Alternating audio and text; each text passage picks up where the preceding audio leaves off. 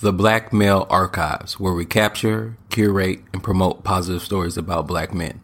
All right, everyone. Welcome back to the Black Male Archives podcast. I'm your host, Rodney Freeman, and we have with us Jerry Craft, New York Times bestseller, New Kid. Sir, how you doing today? I'm wonderful. How are you?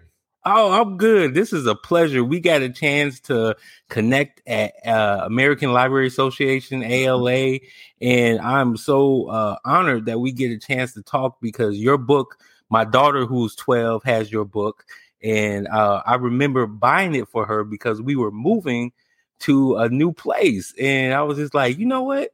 There's this new kid book. Why don't you read this? Because you're going to be a new kid. So uh, it, it's good to to be here talking to you about your book. If you could tell the listeners a little bit about yourself and your background and where you're from. Oh, so um, I would say much like Jordan Banks in New Kid, um, I grew up in New York City in Washington Heights. I was born in Harlem. I grew up in New York City. Always wanted to be an artist my mom and dad had only heard the term starving artist, so they did not want me to be an artist. So instead of sending me to the art school of my dreams, just like Jordan Banks, uh, they sent him to the prestigious Riverdale, Riverdale Academy Day School. Yeah. In my case, it was a school in Riverdale called Fieldston, where I was one of the few kids of color. And, you know, you went there and it looked like the campus of mm-hmm. Harvard.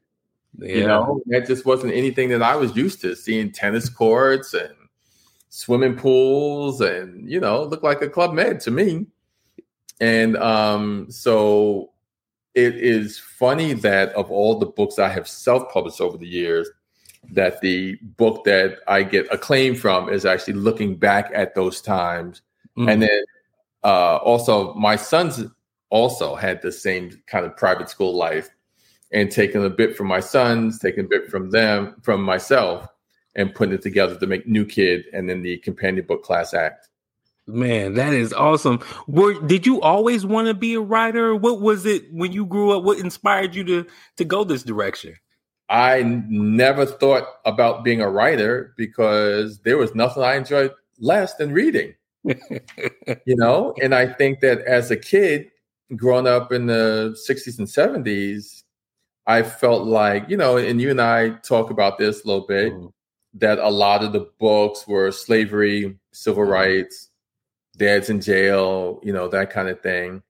And that wasn't my life. You know, I grew up in a brownstone. We were middle class black family, mm-hmm. but I we, you know, we didn't do things that uh some of the white kids who I ended up going to school did.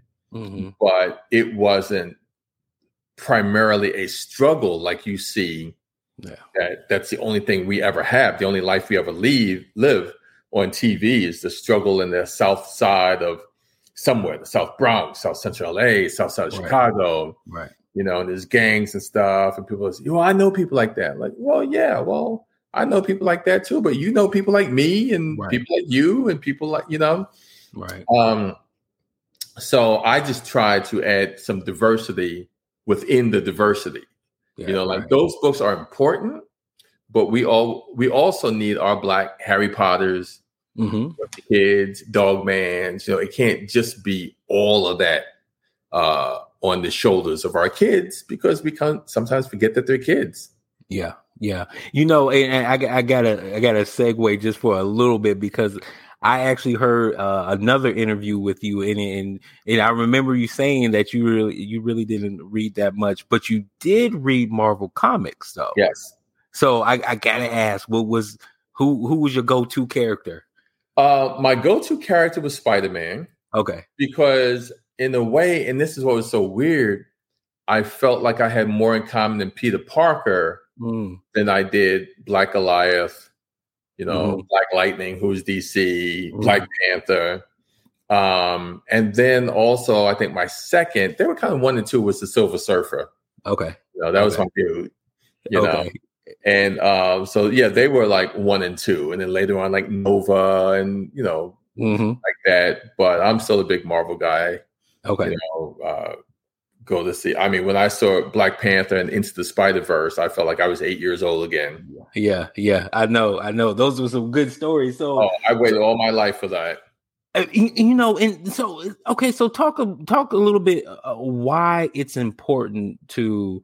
Um, I think me being in the library world, I think we both know, but uh, this let's just talk like if we didn't know. So why was it? Why is it important to see this representation then in in books? Because this is going to lead me to my next question, which is about some of these people who are trying to ban books. So so why do you why do you see this as being important then?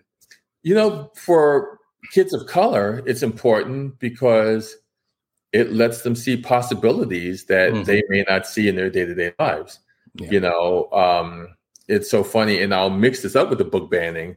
The, so in School Trip, the main characters who are, you know, Jordan up here, Jewel mm-hmm. is also black, and their friend Liam, who's white, and about eight other kids go to Paris for a week. Mm-hmm.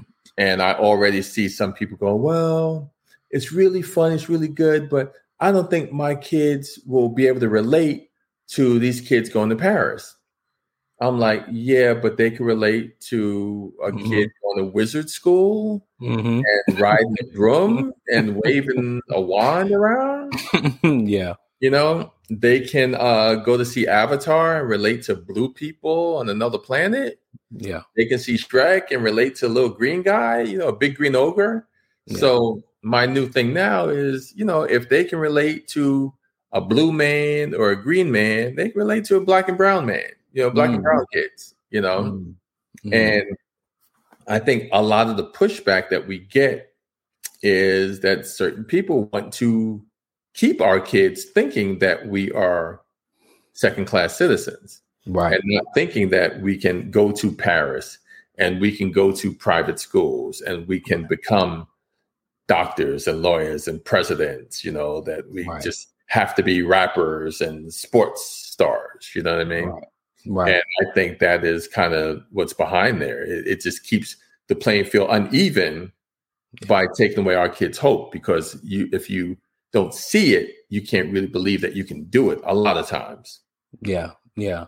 And you know, that's so true. And you know, and once you start kind of peeling back that onion and you get to see exactly like I just found out the other day, please don't, you know, please don't.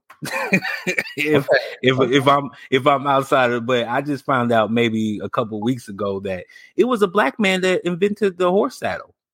Yeah. I I I didn't know that. You know, um I'm looking at some other black men who were very you know, uh, big into the internet uh, revolution back in the day. That it was always told that if it was, it was just Steve Jobs and Bill Gates, and that's it, you know. But I'm finding out there was a lot of black people that are involved. So yeah, it's you know, if you if you kind of remove that from you know that that that history from people again you know it's going to be like you know we're just going to keep you ignorant you know? Yeah. Um so segueing into how important is it to kind of build this network within this writing community amongst black men who are writers? Because i see that you and i've seen you've been on a couple of panels with you know uh uh, I think Kwame uh, Alexander and the and the, uh, the author who wrote uh, Tristan Strong and and and I see uh, black men are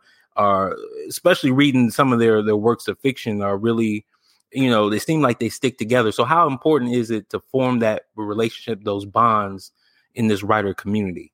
It's cool because Kwame Alexander uh, won a Newbery, which is you know one of the most prestigious writing awards so only six of us, six African Americans, have ever won. So oh, wow. Kwame Alexander's won, myself, and uh, a young sister just won two days ago, which oh. is absolutely unbelievable. So she joins the crowd. She joins okay. us with Christopher Paul Curtis, a woman, a woman named uh, Amina Luqman-Dawson. Mm. And so it's myself, Kwame Alexander, um, Victoria Hamilton, uh, Christopher Paul Curtis, and Major Taylor. And so there have been, I think, 102 Newbery Awards. So for only six of us to be African yeah. And then the Tristan Strong series is another Kwame. That's Kwame Mbalia. Mm-hmm. And, you know, my buddy uh, Eric Velasquez, um, you know, Derek Barnes. I like it because we push each other, mm-hmm. but in a good way. Mm. You know what I mean? Mm-hmm. Uh, I don't I don't see them as rivals. Yeah. You know, um, the better one of them do, the better we all do. You know, right. so right. I I like that camaraderie, and I like that. You know, if Kwame comes out and sees that I got a new, new kid jigsaw puzzle, mm-hmm. he's gonna say, "Oh, you know what? I want to do a crossover." Blah blah blah. Yeah. Yeah. You know, and Jason Reynolds may say, Oh, well, if you're doing that, shoot, that gave me an idea. I'm gonna do a jewelry line. Yeah. You know, that represents this. And you know what I mean? Yeah. And that kind of thing, I think is is really good. And, mm-hmm. and um, you know, you need that. You need people that root for you. Yeah. Because you know what it's like when you're around just people who are struggling for that same piece mm-hmm. of pie, mm-hmm. they may love you. Mm-hmm. That don't mean they're gonna buy your book. They don't right. necessarily support you. right, right. You're an author yourself, and yep. you know you may be like, "Hey, man, I got this book." Like, "Oh, hey, yeah, good luck, man. You know, right. Bye." Right. I'm like, well, you know, my book is ten dollars. Oh man, I don't have that. But then you got three hundred dollar sneakers on. Yep. You know, like yep. dude, you could break off ten dollars. You said I was important to the kids and the community. Yep. yep. Um. So we still have a lot of learning to do on how to properly support each other, mm-hmm. and that's why sometimes you need people who are peers because we mm-hmm. understand that, mm-hmm. and I think can kind of give back to each other a little bit more. Okay. Okay. So, what would you say? Um, what would be your advice to somebody, uh, a young black author trying to uh, uh, to break into this business and has done some maybe some self publishing, but now wants to go into the publishing route, or you know, or just you know, just wants to be inspired to continue to do what they're doing? What would you say to that person? Are we talking about you, Rodney? yes. like, or if I'm asking for a friend, right? that um, guy. so, like when you and I were kind of uh, chopping up uh, before, mm-hmm. like, don't feel like you have to do what's already out there. Yeah. You know, like when I was doing New Kid, I wasn't trying to do the hate you give.